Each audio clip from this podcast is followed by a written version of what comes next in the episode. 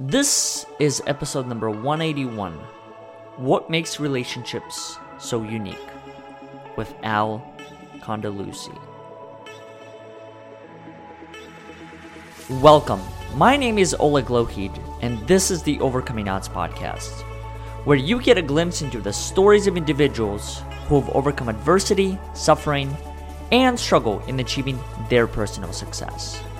This podcast was built by you and for you to help you overcome adversity, suffering, and struggle in achieving your fullest potential.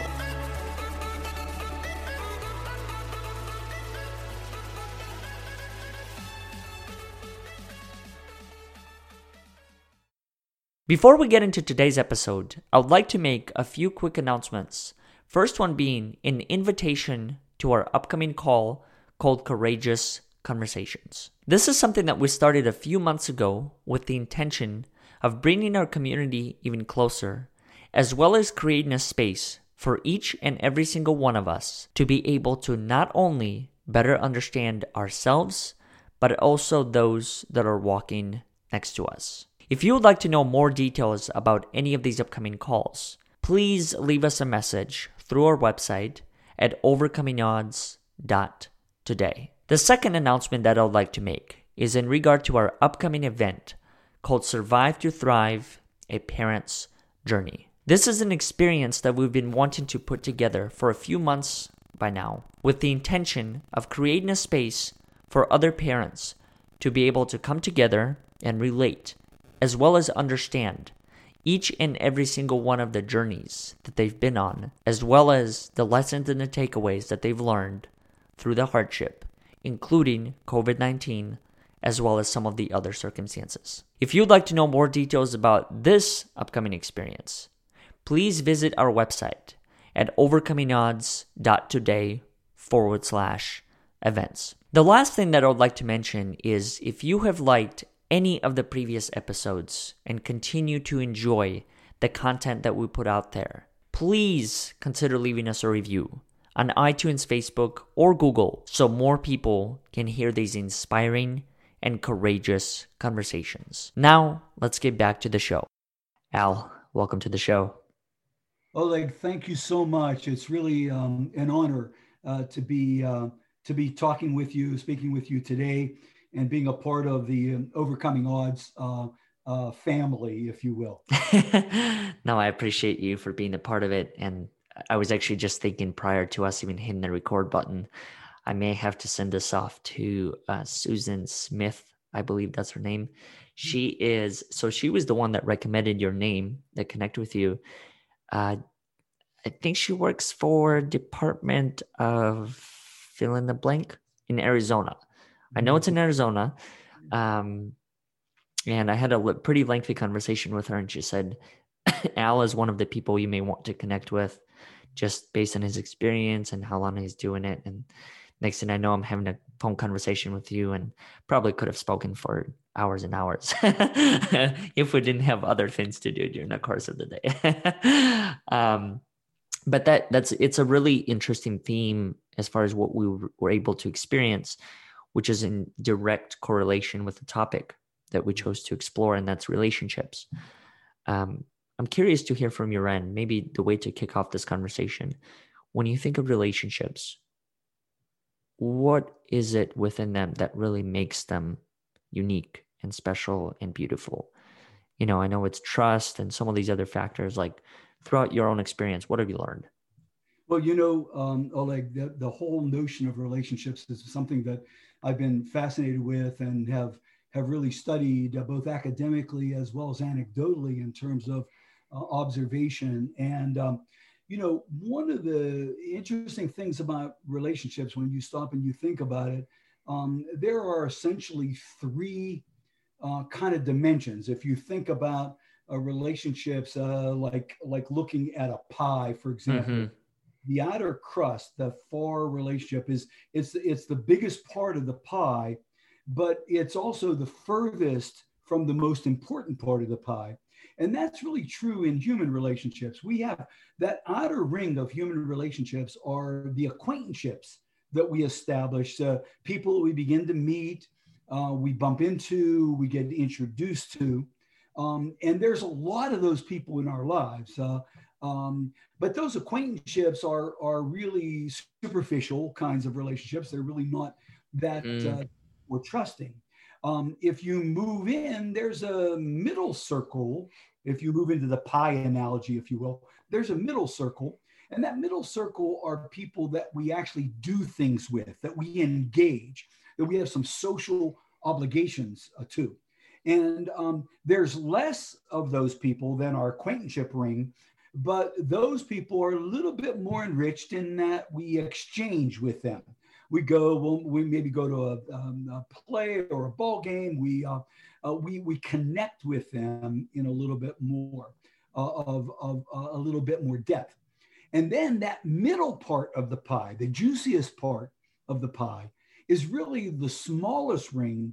Um, sociologists call that the covenancy ring, because it really represents the most trusting, the most uh, intimate uh, of the relationships in our life, those deepest relationships in our life. And, and the covenancy ring is really uh, the people that we really can count on, those people that we have a relationship with that got our back, that, that, that are there for us when, when the chips are done. Now, if you think about these three rings and you begin to sort of look at the middle ring, the ring of connection or, or activities, uh, and the covenancy ring, um, sociologists suggest that they, that most people have about one hundred fifty people in their lives in that activity ring where we have some social obligation, or in the covenancy ring where we, where we have uh, a deeper love and trust and obligation. Um, and so, you know, if you think about relationships and you sort of, you know, sort of back away from it, there's mm-hmm. lots of relationships in our lives, but the ones that really matter are those uh, covenant relationships that are really the deepest. Uh, now, in terms of quantity, um, you know, the in, in that covenancy zone, you know, sociologists suggest that, you know, most people have anywhere from five to fifteen people that they really have a deep, uh, loving sort of relationship with. Loving, I, I mean that in, in a much more sort of a secular way. It's not, mm-hmm. not necessarily a sexual way, but loving in terms of a trust or an intimacy. But there's not all that many people uh, in our lives that we let into that, or we build relationships with, that are that that intense. Why do you, so there are two things that really fascinated me for quite some time in life. The first one, it's the number part. How do you explain that phenomenon? Considering that some of us come across, in my case, I come across or have come across thousands of people by now. But I can only name you five or ten that I really trust and I feel like I'm fully accepted in. How does that make sense, yeah, if at well, all? Yeah, that, I mean, that's a that, that's a great question. And it's really a good observation, because there are two things that really strengthen a relationship. Uh, one is similarity that people have. Um, so when you find, when you meet someone, that's the very first thing that that happens. Actually, even with our acquaintanceships, when we meet somebody new, say we're at a party or at a conference, and um, we meet someone there, the very first thing we begin to do is look for similarity. Mm-hmm. Where are you from? Where did you grow up? Where did you go to school? How old are you? You know, those kinds of uh, things that are kind of low-hanging fruit of similarity. Uh, so similarity becomes that first ingredient. Um, but then the other ingredient that really gets to the question you just raised, Oleg, is regularity, seeing mm. that person again and again and again. And the more you begin to see someone, the more you find other similarities, you begin to um, deepen um, your connection with that person. So uh, regularity and similarity are two ingredients that are absolutely essential for a relationship to grow. And if you stop and you think, Oleg, of your life, or I think about my life, the relationships that you lost or mm-hmm. that have, have dissipated in your mm-hmm. life, you know, and you stop and you think, what was it that that caused the demise of this relationship? Uh, I I would probably, I would venture a guess that it would either be um, uh, loss of regularity, uh, that is the person moved away or you don't see them or they took another job or they left, um, that lessening of regularity, or the notion that the similarity levels have sort of uh, peaked and that you don't find uh, the commonality with that person that you thought you had. That mm. begins to lessen. So those two ingredients in terms of relationship and relationship building even um, become really important uh, elements. Now, the, the other part that you mentioned in your question and in your reflection of your own life, you think about those people that you really have a deeper sense of. And you said, you know, I can only think of five, six, seven people. Uh, that that's because we, you know, our ability to really connect with people is um, is infinite, but our time to connect with people is finite. So, you know, you only have so many hours in the day or so many days in the week. True. That you can connect. So that sort of finite element that affects regularity then affects uh, relationship sustenance and also relationship growth. Mm, such an interesting point. One of the things I started to do actually in regard to this regularity part is create more of a frequency. I, I broke away from this concept of, you know, we'll touch base down the road, because I think that's a never-ending story, in my opinion. It's the same thing. I'll, I'll start tomorrow and then looking at it and saying, okay, tomorrow comes and then I'll say the same exact story. I'll start tomorrow. And then it's a, I, I always make a joke about Nike, how they have it, just do it. Yeah, I think yeah. a more appropriate one would be just do it dot, dot, dot tomorrow. Because that's, that's the reality I think many, many of us face. But, you know, the other thing that also fascinates me about relationships, and I'd love to hear your perspective on this as well. I find that in my life, some of the people, especially when I go into the core circle of those that I'm connected with, there are individuals within that circle who I don't even think about the content that we're going to have a conversation about. We just pick up the phone and then next thing is, we know two hours had gone and we're just, there, there was no structure. There was no thought as far as what question to ask next. But then I noticed myself in another aspect of that and being in some of those deeper conversations and having to follow a specific structure. Why do you think that is? Why is it, does it just somehow depend on my intimacy with that person and the relationship? Like, why is it that I feel like one has, you know, no structure, no content, and yet there's definitely significant meaning that I'm creating? And then others, I feel like I need more structure in the organization to have a dialogue. Well, you know, what you're really speaking to, Oleg, is that there are really two dimensions in relationship. There are bridged relationship or bridging connections. Mm-hmm. Sociologists call relationships social capital. That's the parlance that's used in academia to sort of think about and to study relationships. But bridging social capital is when you create the initial connection with someone based on some element of similarity. Um, uh, you and I, for example, uh, we got connected, you know, Susan mentioned, um, mm-hmm. you know, you looked a little bit at my website and you said, man, maybe this would really make for an interesting thing. So you reached out to me and that kind of was a bridge to me.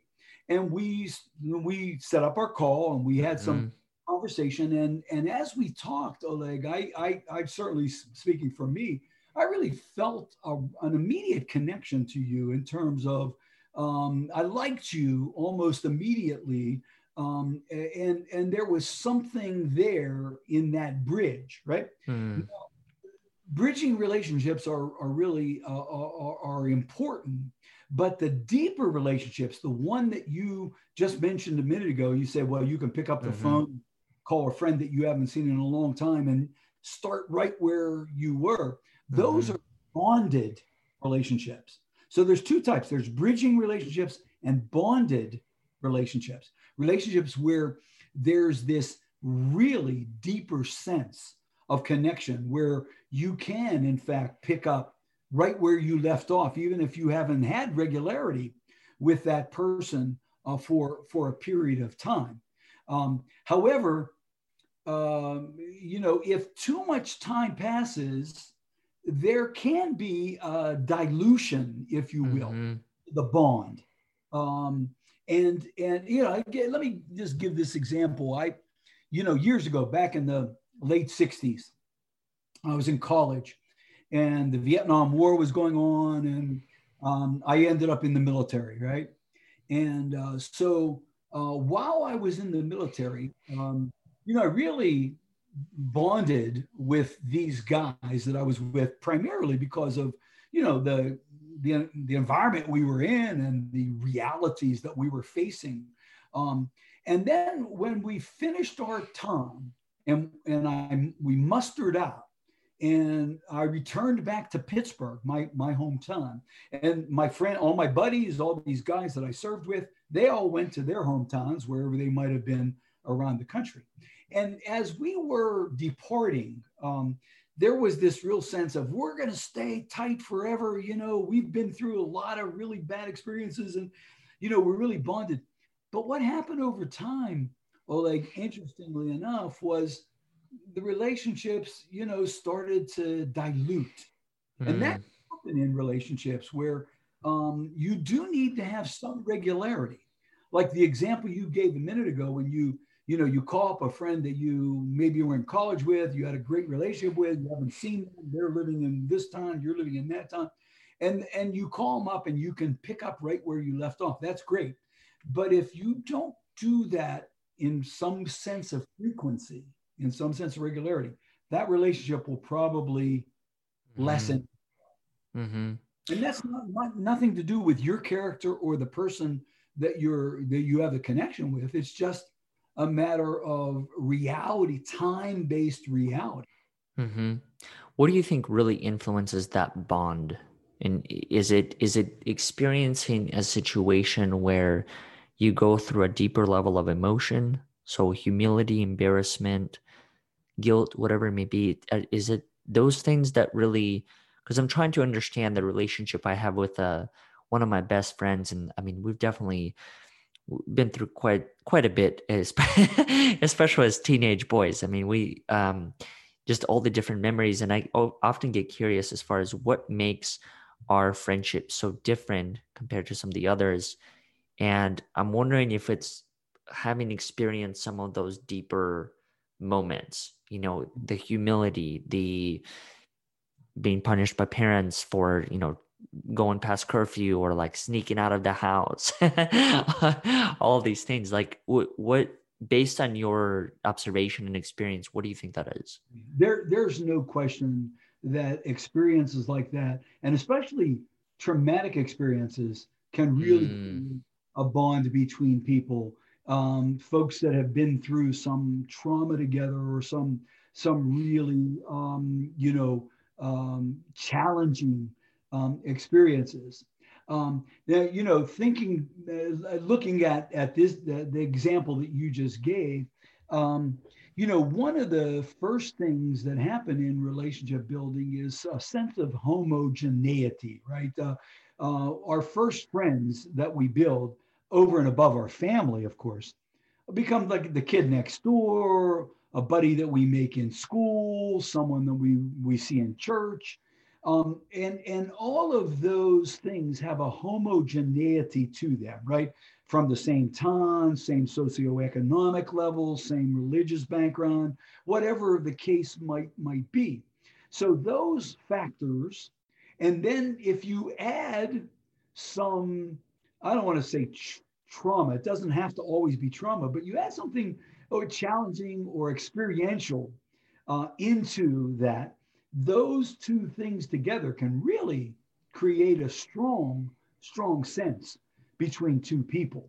Um, now, that can also dissipate over time, no question mm-hmm. about it. But I think, you know, in the example that you gave, when you start with a sense of homogeneity, you know, we're from the same town, we live in the same neighborhood, we go to the same church, we go to the same school, you know, we are, are, are we're socioeconomically about the same in terms of our, our family income, that kind of thing. Um, it really does create this, you know, this bridge between people. Um, and then you add in the experience, and that mm. really solidifies it. Mm-hmm. Yeah, I think that's such a fascinating concept, because I've always I've always looked at these relationships through a, just a different lens and try to understand. And what I've also understood is this, and, and maybe you can shed a different perspective on it, and that is there's a gap in understanding relationships. There's only so much that I think I can conceptualize. And then at that point, it's like, I don't know. I don't know why it's drawn as it is. I don't know why I feel the way that I do with this person when I have spent twice as long with another. So it's, it's re- relationships are really fascinating. Um, the other thing that I wanted to briefly touch upon is something that we mentioned, and it's in regard to difference. And my personal belief is that I'm choosing to embrace difference as something that's beautiful, unique, rather than something to be afraid of. Yes. Was yeah. there a time in your life when that clicked for you? Do you subscribe to that theory, or do you have a different perspective on it? Yeah, no, no, I certainly do subscribe to that. But, but you know, again, here's another sociological sort of axiom. Mm-hmm. And that is that uh, similarities attract and differences repel. Right? Mm-hmm. And d- differences can really cause people uh, to back away from each other. Um, similarities call you forward, differences push you away. You know, and a lot of the work I do, which is essentially, um, I ran an agency supporting people with disabilities for forty-seven years.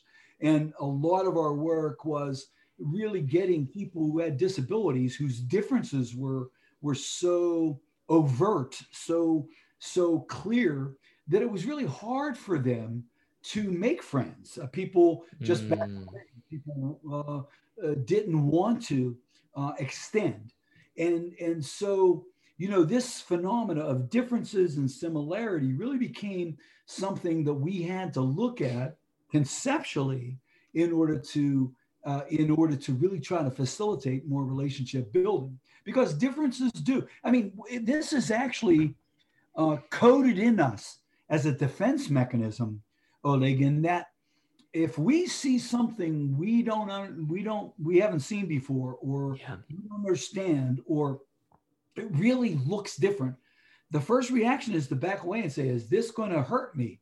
Mm-hmm. Um, will this cause me? Um, will this will this cause me harm or or pain?" Um, so, so we, we, we have these defense mechanisms that really cause us to be cautious about difference, right? However, on the other side of that, of that, uh, axiom mm-hmm. is the notion of similarity. And herein lies, I think, the beauty that you spoke to, because what we know is homogeneic relationships, relationships with people who are like us, in whatever way, uh, they create a security, like a safety valve. Heterogeneic relationships, that is relationships we have with people who are different from us, what that does is actually cause us to grow. What it, what it does is when you begin to form a relationship with somebody who is different from you, it really causes you to have to deal with the difference that that person has from you. And in dealing with that difference, you actually um, grow. You become a better person. You, you, you, you go further down the lane. That's why just staying in your tribe uh, can be, uh, you know, can, can, can be a smothering kind of a thing. It's when you leave your tribe and begin to connect with people from other tribes is when you begin to, to grow and to, um, to, to, to, to begin to question and examine uh, things. And, and that's what happens when, when you, when you confront difference, is that you have to figure it out and really see it within the context of, of uh, who you see you uh, to be. Mm. And and that, that that that's a huge issue. You know, like we we find ourselves having this conversation in a time of great political mm-hmm. division in our country, right? Where where people have really lined up on one side or the other, and and these walls between us have really created not just angst, but anger and and and and intolerance. Um, with the difference that the person has from us, uh, perhaps politically. And, and, and, and so I think it really is such an important investment in trying to get outside of your tribe, but trying to create bridges to other people from mm-hmm. other places, because that just makes you a better person. Yeah. And I think it opens you up to so many different perspectives as well, that you may not have seen or encountered throughout your own lived experience. Without question. Yeah. So I know that you, I mean, we'll definitely going to have version two point oh and three point oh and four point oh. That's, that, that's not even a question, just based on the level of energy and conversation that we've had.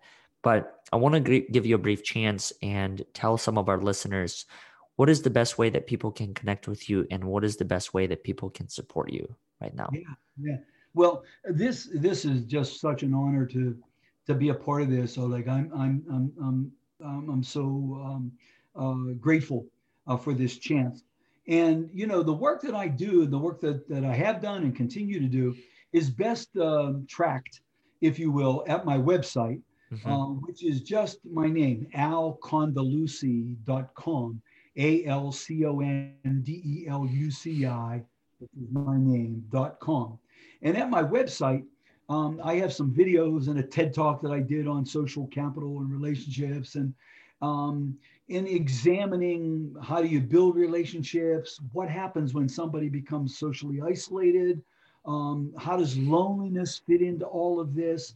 Um, so I, I, I have some videos on that and some materials. I'm, I've written eight books that examine these kinds of things. They can be tracked Uh, at my website as as well. And then on my website is how people can connect with me personally, um, um, you know, in terms of emails and phone numbers and things of that nature. So I, I think that's the best portal.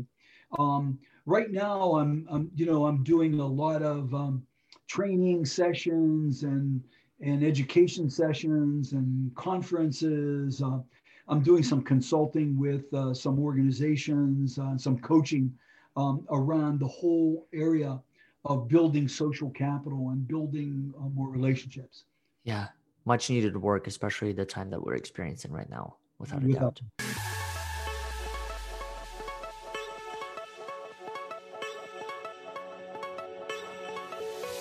Thank you all for listening to today's episode. I hope you enjoyed it as much as we did. If you haven't done so already, consider subscribing to our podcast, so you can receive all of the latest content as well as all of the upcoming episodes.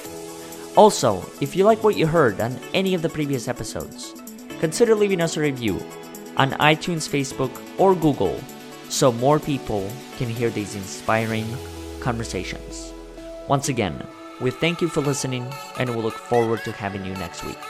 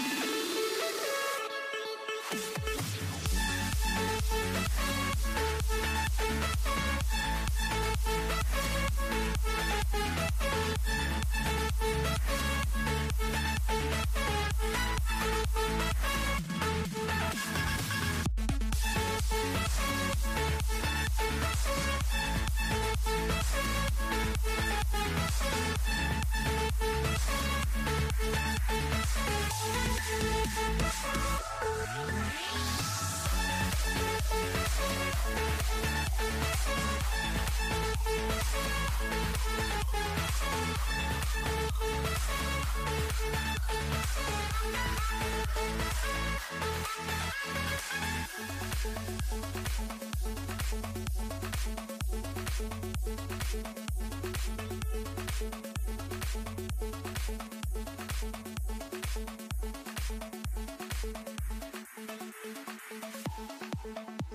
you.